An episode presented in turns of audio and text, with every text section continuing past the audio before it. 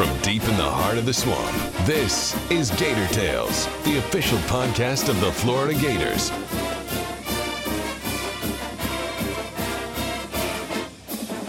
Gator Tales is brought to you by UF Health, the official healthcare provider of the Florida Gators.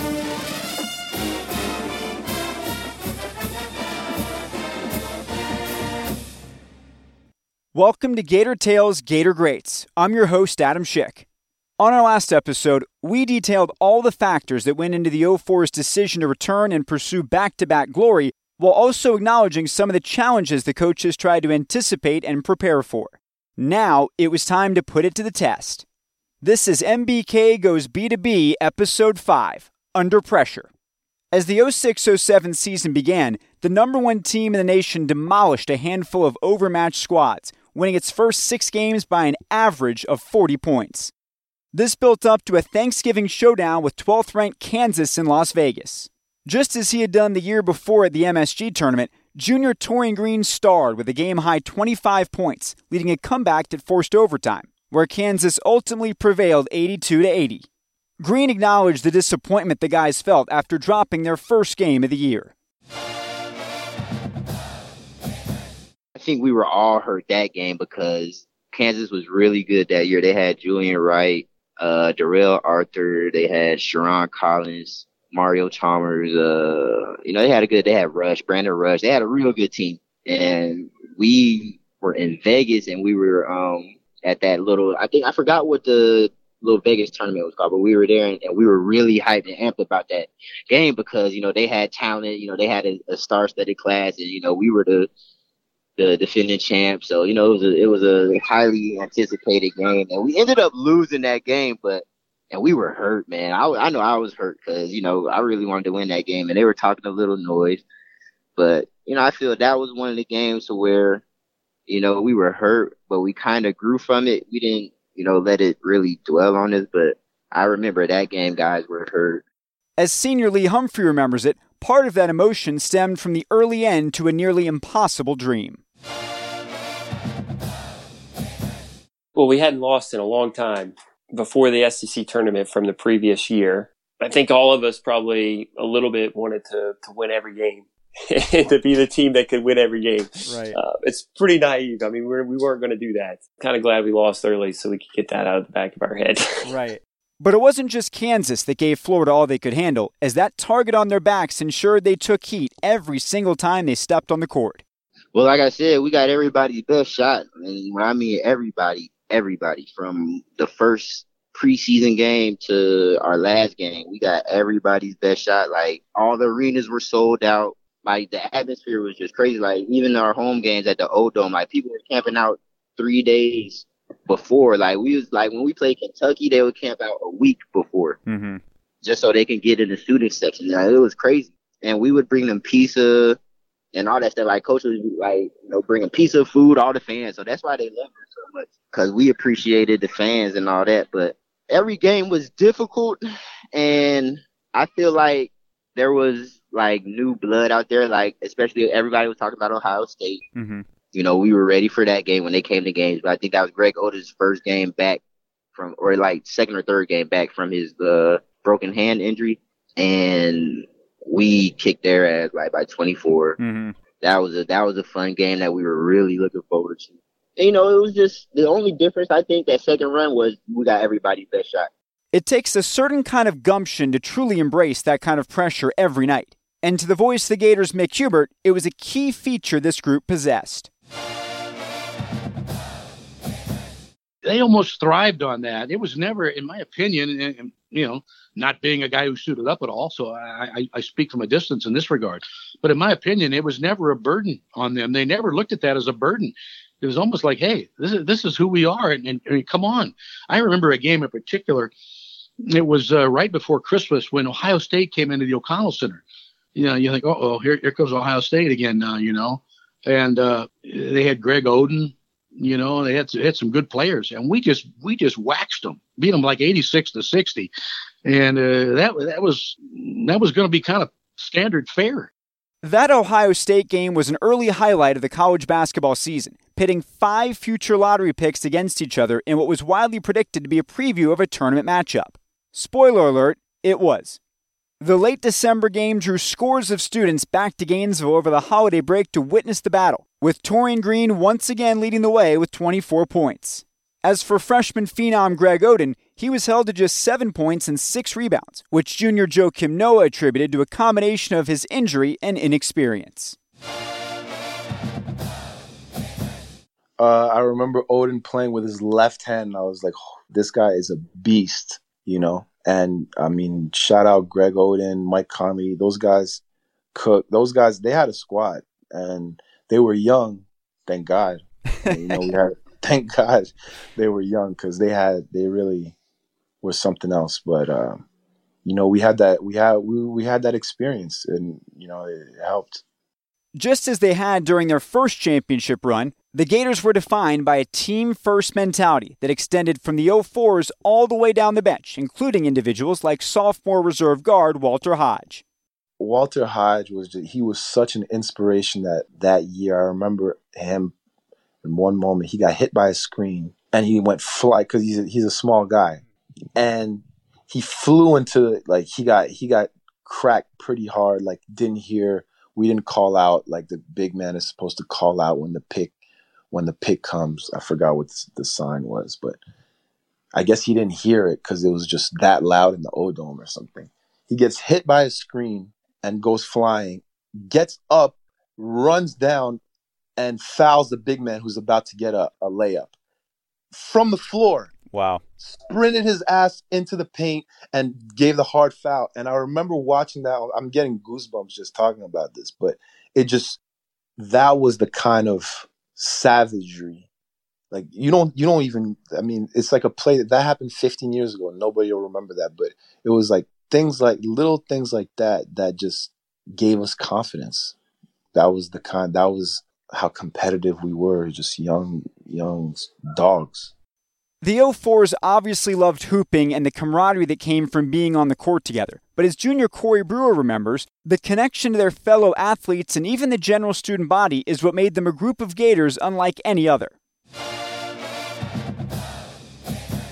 Uh, it was Titlesville, man. It was the best. Like, I think people who went to Florida at that time, they had the time of their lives. Like, I don't think there was no campus like our campus during during that time. Just because we were winning, man. Our gymnastics was good. Our girls volleyball team, soccer teams were good. I think the baseball team was even good. Like everybody was good. So if you went to school in Florida, you you had a blast. You know the the beauty of it was that a lot in a lot of schools, a lot of the sports don't get along with each other because there's because of the competitive thing and just getting trying to get the most love in the school and who got the love and this and that.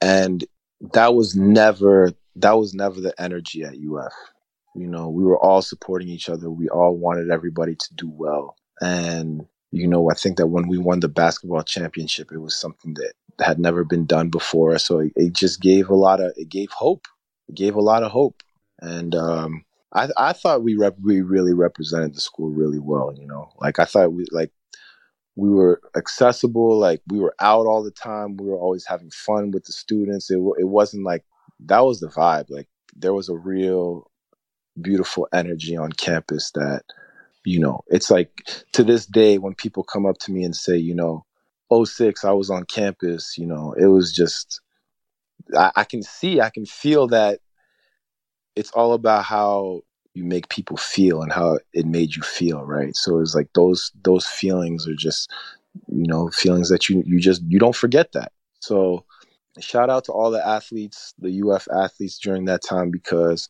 I mean there was there was never any jealousy, animosity. It was always about you know supporting and and showing love, and that, that to me that's uh, you hear about a lot of athletes from other schools telling me that you know that that was not the vibe at all. Like we didn't get along at all. It was there was never any of that. It was always supportive.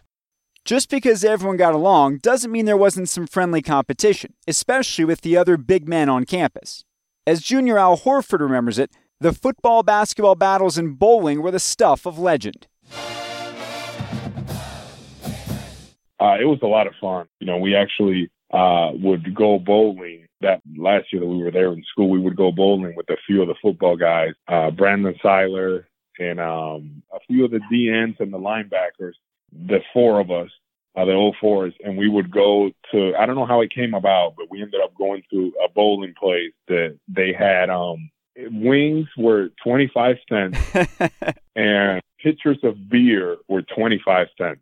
It was every Tuesday or Wednesday and the first game, uh, the second game, because we would do total scores like them against us, like they would be beating us. But then the last two or three, they were already, you know, they were kind of intoxicated. Like we, that's when we would, you know, start winning, start taking over. It's like it was always very um, competitive. It was very fun. We had that interaction with the football guys um, there, and just being in study hall, we would always be, you know, chatting with them, or if it was in the dorms, like we'd be, you know, talking with them too, or or other athletes, um, whether it was, you know, you name it. It, it could have been the, you know, the girls soccer team, mm-hmm. the um, the baseball team, the, the, you know, the guys on the baseball team. Um, Matt Laporta was, you know, was uh, was there at the time too, and uh, so we'd hang out, you know, just with different uh, groups of athletes, um, the track athletes, like all that stuff. So the, the the swimming team, like all, you know, we we, you know, there was really good teams at that time. So um, you know, it was it was just a lot of good memories. But I I, I never forget the you know the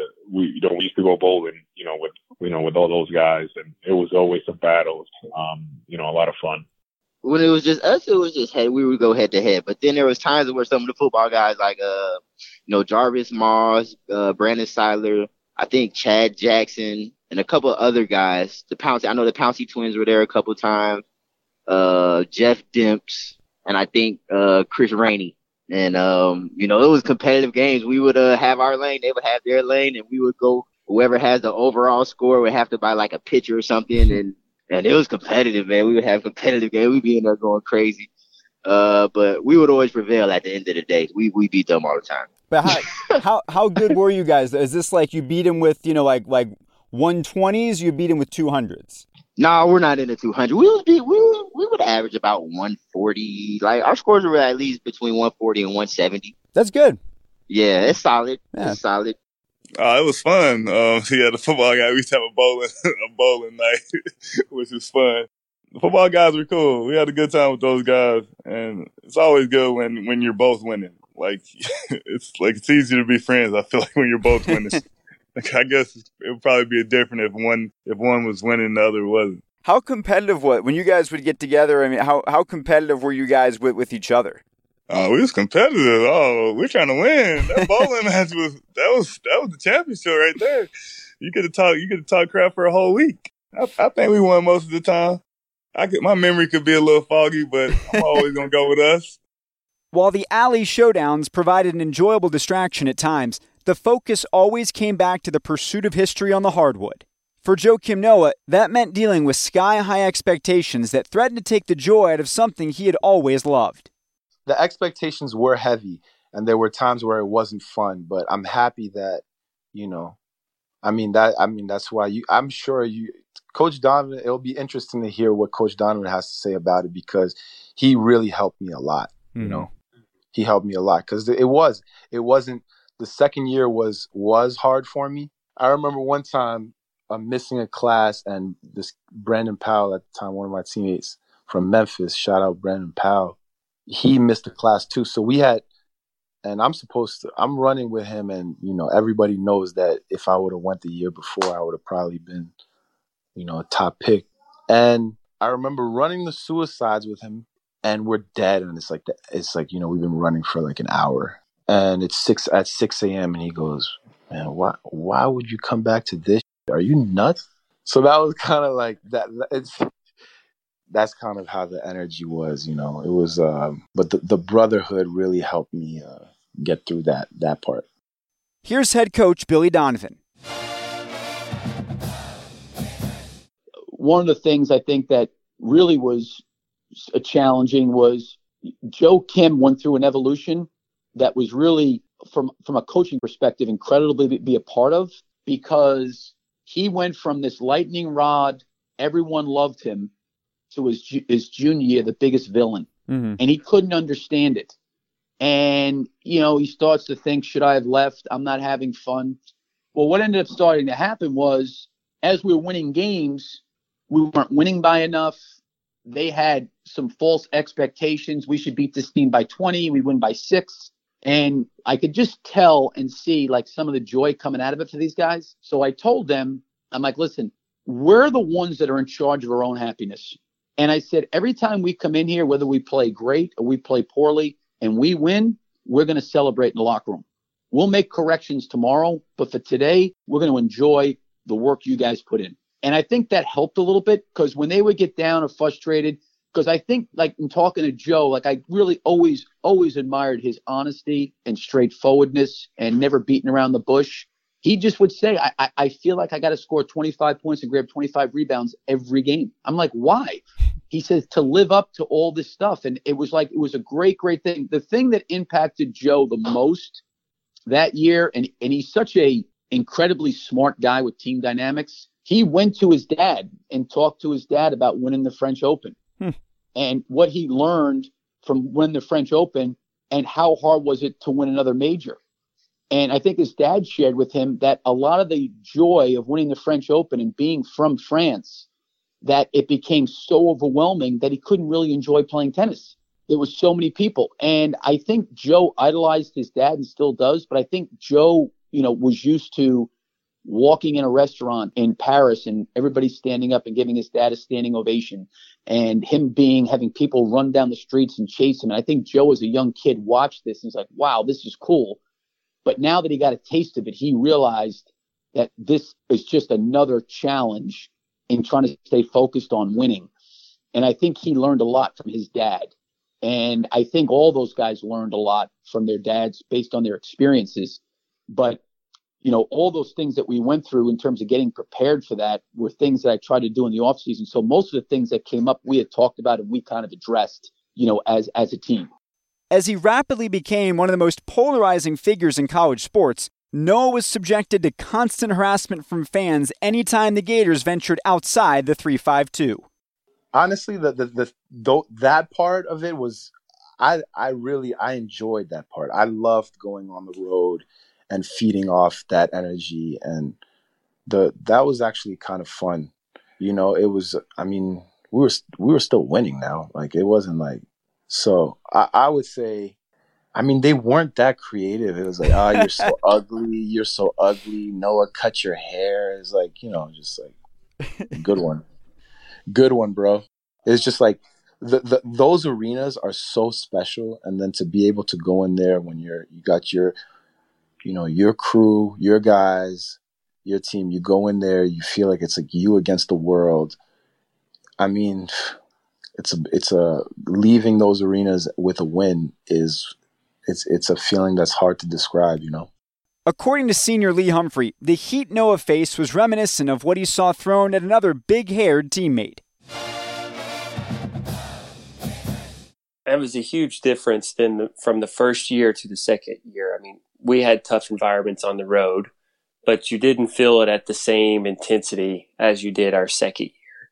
I mean, it was a little bit like when Matt Walsh played. He really got it on the road as well. I mean, fans went after him pretty hard. And then Joe, Joakim was at, was at another level. As for how the endless barrage of insults affected their leader, well, that depends on who you ask. Uh, we harassed him every day, so it was normal. it was normal. That was that's what we did. We all we were always making fun of each other, joking with each other. So what other people said didn't bother us. it wasn't anything we we hadn't heard. Basically, Joe Joe had heard everything. They stayed on Joe, so yeah, I think it motivated them more than anything. I, I felt like they probably should if they would have left him alone, because it would have been better for the opposing teams. Because when Joe gets going, he gets going, and it's it's a long night for everybody it definitely gets to him. Like he for sure, he used to have like big hits on his face during the season. We were like, "Yo, you stressed, bro?" like he was have like he had like a planet sized zit on his forehead, and he has like on his nose. Like he was breaking out. We was like, "Joe, you good? Like what's going on?" and no, he wasn't. He admitted like he was stressed. He was like worn out a little bit just by the you know opposing fans. Like they were attacking him personally. Like his mom. Like it was bad. So I think that kind of worn that wore down on him. But like, you know, we was all there to pick him up, Coach Donovan, Coach Grant. And um, you know, he had a good support system. So he got through it, we got him through it and, you know, that just shows you how strong-minded Joe is too. To you know deal with all that, have all that pressure, you know, have everybody coming at him, but still go out there and perform, you know, at that high level and produce. What's the most creative thing that opposing fans came up with to to go after you guys or to go after Joe? Uh, they would say he's pretty like a girl. uh, they say he looks better than his mom or something like that. um, uh, they had stuff about the gap in his teeth. They had all uh, the pony. They would go after his ponytail. Um, I mean, at some point, you guys, there's probably a few things you thought were kind of funny, right? Yeah, for sure, for sure. We was in warm ups giggling like, "Hey, hey, look at that poster right there." Like, yeah, for sure. We was like, you know, we would have fun with it a little bit, but we made sure we didn't like, you know, get on Joe too much about it because you know it affected him a little bit as well. Through all the daily ups and downs, Noah had to stay focused on the bigger picture and remember what it was all about. It was fun when we were winning and and but even that it was like even winning sometimes didn't feel like it was enough. But that's all you realize now. As I mean, I'm 35 years old and I'm, I'm still dealing with this, but it has to be about more than playing for that. It has to be first of all, you have to have your peace of mind, and what do you do it for? Because if it's for if it's for the money, and then you know that's that gets old, and then what? You know, if it's a like, what are you playing for? And I, I always felt like I, I, used, I was playing for that kind of energy. And then I realized, you know, it's more about the, the simple things like my family and playing for my family and making them proud and things like that, you know? To a certain extent, all athletes have to develop a thick skin, but everyone has a breaking point. And Donovan felt they were on the verge of collectively reaching theirs in late January in Starkville. we played in one of the Mississippi schools. I think it may have been Mississippi State. And the trainer comes in there and says to me, These guys are getting absolutely killed. I'm like, What are you talking about? He said, The student section's out there and they are just all over these guys. Joakim's yelling at people up in the stands. He said, like, these guys are totally distracted. These guys are in these guys' head. You know, I'm like, holy jeez. So after that game, I told them, I said, listen, from now on, we're never going out to warm up. Okay. I said, what we're going to do is we're going to go out with 20 minutes to go on the clock and we're going to make the whole student section have to sit there and nobody's coming out. But I said, only thing I'm asking you guys to do, I said, because the other team is going to be looking down at you guys. I said, when you guys come out, I want you to go through warm ups like it's the last five minutes of a close game. I want them to see you guys warming up with such focus that these other teams get totally concerned and nervous. So when I started to see some of this stuff, I realized that I didn't know if they always knew what they were walking into. You know, so they walk into a situation like that at Mississippi State where they're getting blasted by the fans and it's becoming a distraction. How do we handle that? So we showed up to the gym 30 minutes before tip off. Everyone was taped and ready to go. That's how we that's how we would kind of break from you know, Coach Don would say, everyone taped and ready to go at blah, blah, blah time. Taped and ready to go hint, you know, at this time. So, you know, Duke would tape us up at the hotel in his room. We'd have our uniforms on. We'd go to the gym. We'd put our stuff in the locker room. And then we'd go on onto the court 30 minutes before the game, get a few shots up. Everybody kind of does. That's when you do your kind of own, you do your own thing. If you want to stretch or you want to shoot or you grab a partner or whatever.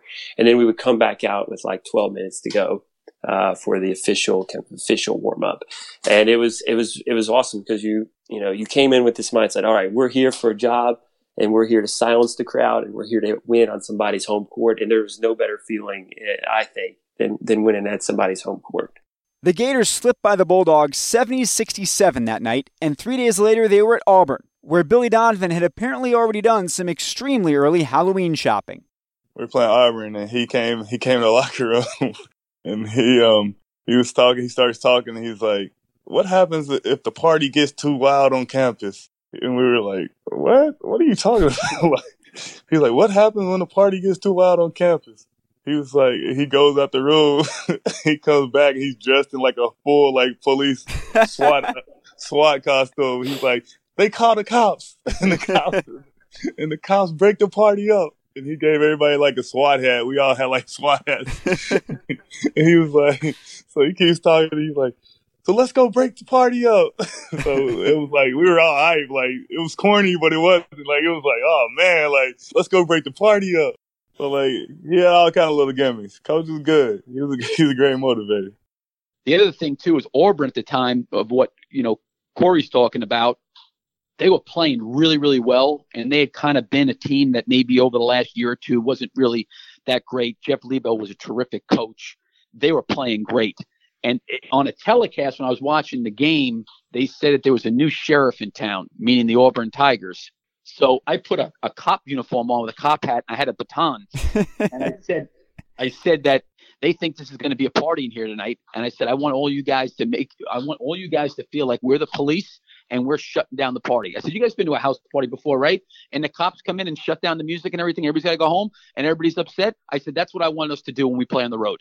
We're shutting down the parties. so I, I would just try to think of different stuff just to get, because they got engaged with that kind of stuff. Uh, we were in Auburn and he dressed up, um, I think it was Auburn. He dressed up in a cop uniform, pregame speech. And he said, all right, we're coming to ruin their effing party or something. Break up this effing party. It right. was funny. He acted it out. We caught us by surprise, like, yo, what? But it got us, got us so juiced. And we went out there and won that game. Like he just found he was great at finding different ways to to motivate us and keep us like not so tight. You know what I'm saying? Mm-hmm. Just loose and and just have fun with it. Like he, if we saw him having fun with it, we was like, all right, let's go out, play serious, obviously, but let's have fun with it because we saw our coach doing that. Officer Donovan struck the perfect note that night as the Gators blew past the Tigers 91 66 and remained unbeaten in the SEC. That unblemished league record ultimately swelled to 11 0, returning the Orange and Blue to the number one spot in the country after wins over the likes of Tennessee and Kentucky, with the Wildcats being remarkably the only ranked team they played during the conference slate. A perfect 16 0 mark in the SEC was within reach, but the Gators had already clinched the SEC title and took their foot off the gas, dropping three of their next four, starting with a 13 point loss at Vanderbilt. Well, you know, it was it was interesting because I was always trying to find, and one of the things that we took a skid on at the end of the year was we ended up losing a bunch of games there late, and and part of the problem was, and I was trying to explain this to them, and it was it was hard because they they I don't know if they could really fully gather and understand it. They won like 13 straight conference games, 12 in a row, and they clinched an SEC championship. In their mind, there was nothing to play for. Like, okay, you know, so it was just like I don't want to say they were going through the motions, but they thought they could show up and play. But there was nothing on the line anymore because they already clinched a, an SEC outright championship. I think it happened when we locked up the SEC regular season because we were we really just ran through the first part of the conference season and I think had secured the regular season championship with four or five games to go, something like that. Uh, and I think we had a little bit of a lapse at that point in time, and, and it really impacted our performance. We didn't play well. I mean, Vandy crushed us at Vandy. Tennessee really crushed us at Tennessee. Uh, I think we lost to someone else too. But I, I, remember coming back to a dorm room and Brett Swanson was my roommate. And I was, we were sitting there talking. We're like, what happened to us? Like, we kind of forgot how, how to how to have fun and play well. I mean, we weren't the ball wasn't hopping like it, it normally was. The the decisions weren't there. Um, intensity wasn't quite at the same level. I wouldn't say we doubted we could do it. I think it, it was a long year, man, because everybody was giving their best shot. And it was like, okay, like we lost a couple games. They stormed the court. We're, our mentality was like, okay, we lost, but like nobody's going to beat us in the tournament. Like okay, they got their. One. I think Florida State. I had mono. I was sick. Florida State beat us. They rushed the court. Vanderbilt got lucky. They beat us. They rushed the court. Like it was like it was just crazy what was going on. And because every time we lost, it was like the end of the world. To people, I felt like people thought they just they won the championship, but it was just the regular season. Right. And I feel like for us, we kind of got bored. I think coach kind of he knew we were kind of getting bored. I guess you could say because it was just a long year and everybody was giving us their best shot. But he kept coming up with different stuff and he kept motivating us and ended up being fun. It was fun. It was it was tough, but it, it was worth it. Everything they did, every time they did any tactic that they did to motivate us, it worked. and it, our losses, like our key losses, came at the end of the year. And I agree with Corey a little bit. Like you know, it's kind of we got bored. Like not necessarily bored, but just like all right, like let's you know we won the regular season or whatever. You know, let's get ready for the tournament. You know, so you know some of them games maybe we lost motivation a little bit, and I would say that's why the reason that we lost towards the end of the regular seasons both years. But yeah, I agree with Corey. Like we just we're looking kind of forward to you know the games that count, like the tournament play, because that's what that's what we like. While the group still had an inherent confidence, they needed a kick of some kind to get everyone back on the same page. That called for the kind of vocal leadership that generally came from Noah. But in this crucial case, Al Horford felt empowered to step to the proverbial mic. We played at LSU, and we were at a point that we've lost a, a couple straight the same way. I think LSU that was our third straight loss.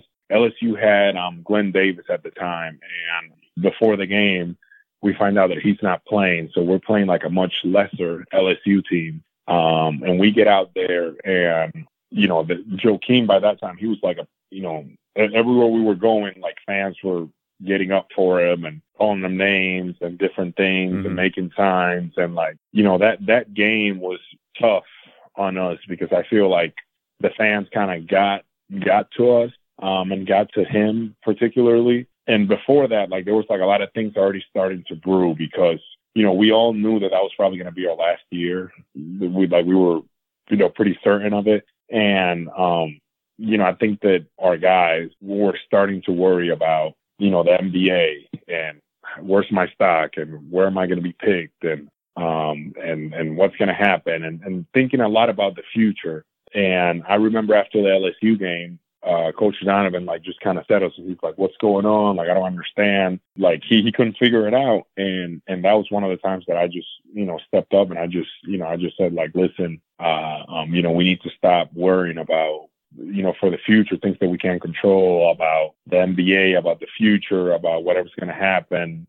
I really, you know, it was one of those conversations that I was just very, very to the point, and it was like an elephant in the room that was there, and nobody wanted to talk about it. And um, and I guess that it kind of crept up in there. And once that got out of the way, I feel like that that was a turning point for us.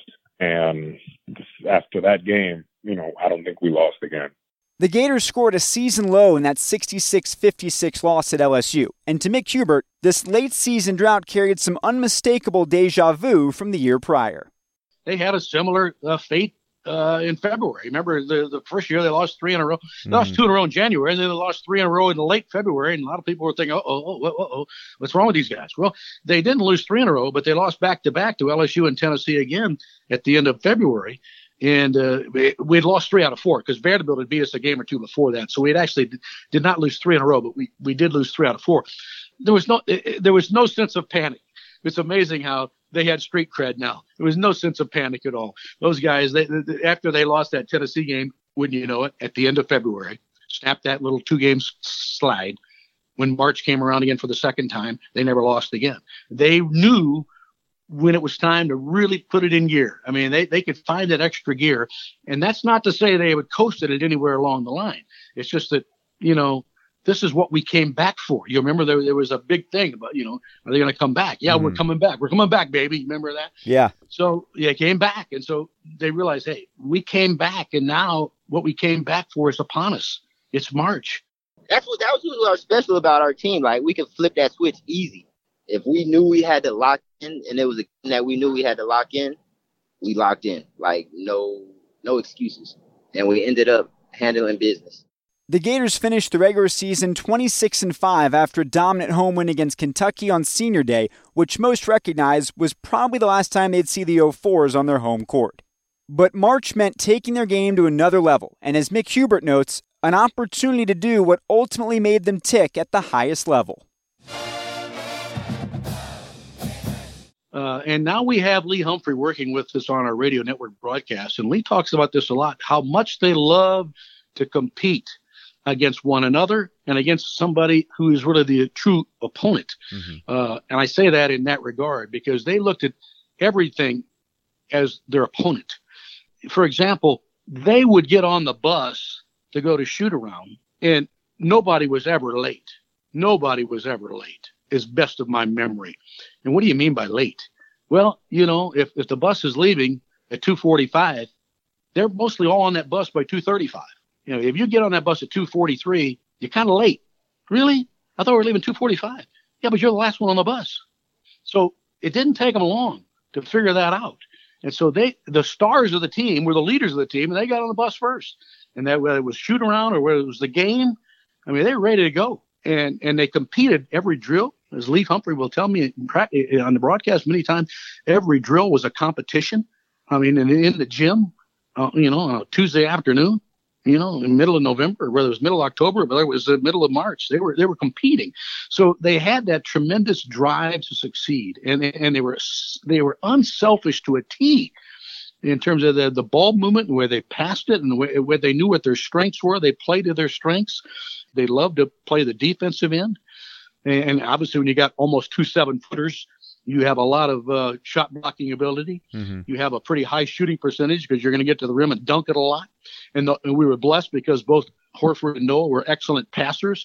So we could pass from block to block down low. We could pass from the top down low, high low. Uh, and then when we got it inside, they could score, they could kick it out. And we had tremendous shooters on the outside. And Brewer was a tremendous driver who, at six feet nine, could shoot the three and also could drive inside and dunk as, as Mark Wise would call him, he was Mr. Gadget. I mean, with his hands. I mean, he was unbelievable. I mean, he was all over the place. So they had the perfect makings. And he bring in a guy like Chris Richard off the bench, who you know, with his size and his strength, and and he had a great ability to uh, to score and rebound. And everybody kind of knew what their role was. And they didn't mind being so-called role players. They, they they knew how they all fit together, and that's a great tribute to Billy Donovan and his coaching staff. Is how they all they they had a tremendous buy-in of what they were doing. And uh, I was in many team meetings, in many, many scouting reports. I was allowed to be in there. Uh, I would I would go back to the coach's room sometimes, and uh, you know sometimes I'd feel a little funny in there. But he said, "Oh, hey, come on, sit, sit down, sit down." I said, "No, no, it's no, let's sit down, sit down." so I, I, I could be in there and watch them bounce ideas off one another. Now, admittedly, uh, half the time it was about basketball, and half the time it was about other stuff. But we were we were having fun, cutting up and and, and watching tape and, and doing all kinds of things. And so uh, I could see the players carrying out the game plan, and I, I watched the, the attention to detail, and I could see what they were doing. And so they they had a quick understand. They were, they were, they had good basketball IQ. I guess is what I'm saying is they, uh, you don't have to explain it over and over and over and over again. Explain it to them once or twice, boom, they had it and they went out and executed it. So it was a, it, it really was tremendous. And that's why obviously you've never had a repeat champion since, since those guys, uh, you know, going to be 14 years or so and counting since they had a repeat national championship. They really were one of the greatest college basketball teams ever. On next week's finale, the Gators enter March Madness on a collision course with both destiny and multiple Final Four opponents out for revenge. Until then, I'm Adam Schiff, giving a special thanks to production assistant Eli Rosen and to all of you for tuning into this latest installment of Gator Tales Gator Greats.